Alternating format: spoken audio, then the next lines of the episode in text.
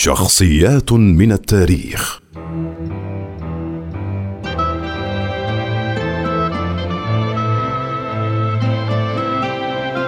خالد بن الوليد.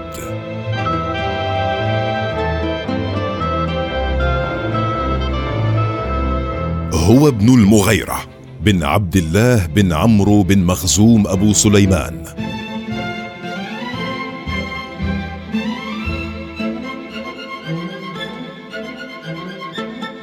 كان خالد بن الوليد قائدا لخيل المشركين.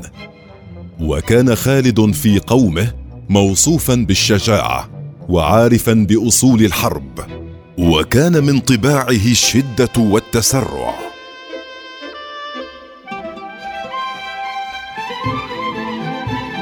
يرجح أن خالدا أسلم سنة سبع من الهجرة. ولما أسلم أرسله رسول الله مع جيش من المسلمين بأمرة زيد بن حارثة إلى مشارف الشام لغزو الروم. فاستشهد زيد ثم أخذ الراية منه جعفر بن أبي طالب فاستشهد أيضا. ثم أخذها عبد الله بن رواحة فاستشهد أيضا. فاتفق المسلمون على دفع الراية إلى خالد بن الوليد. فأخذها وقاد الجيش قيادة ماهرة وقاتل بنفسه قتالا عنيفا حتى تكسر في يده سبعة أسياف وأجبر عدوه على الابتعاد عنه. فسماه رسول الله سيفا من سيوف الله.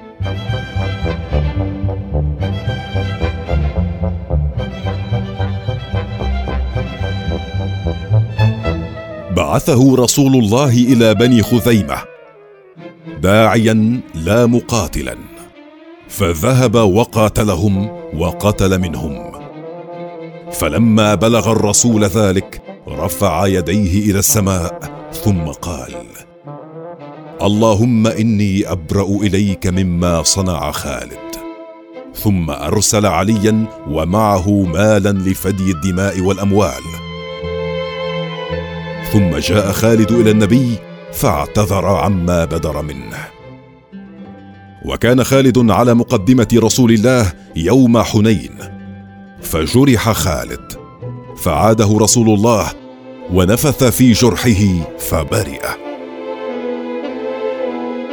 وأرسله إلى أكيدر صاحب دومة الجندل فأسره وأتى به إلى رسول الله. فصالحه على أن يدفع الجزية.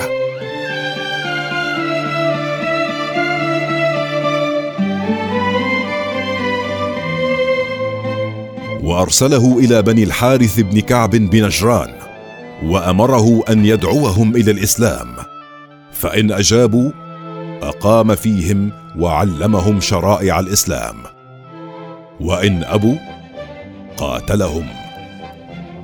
فذهب إليهم وأسلم الناس على يديه وأقام بينهم هاديا ومعلما.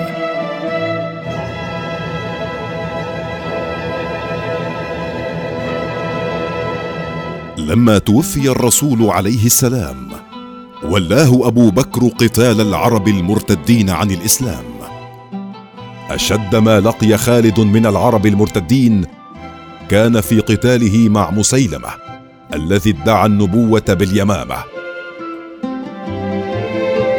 وبعد معارك ومبارزات حاصره في حديقة مغلقة وقتله هناك. بعد فراغ خالد من قتاله لمسيلمة في اليمامة أرسله أبو بكر للعراق فأفلح وكسر الفرس أيضا. هو من أبرز قادة العرب. كلما ذكر العرب الشجعان والأبطال منهم كان خالد بن الوليد على رأس القائمة.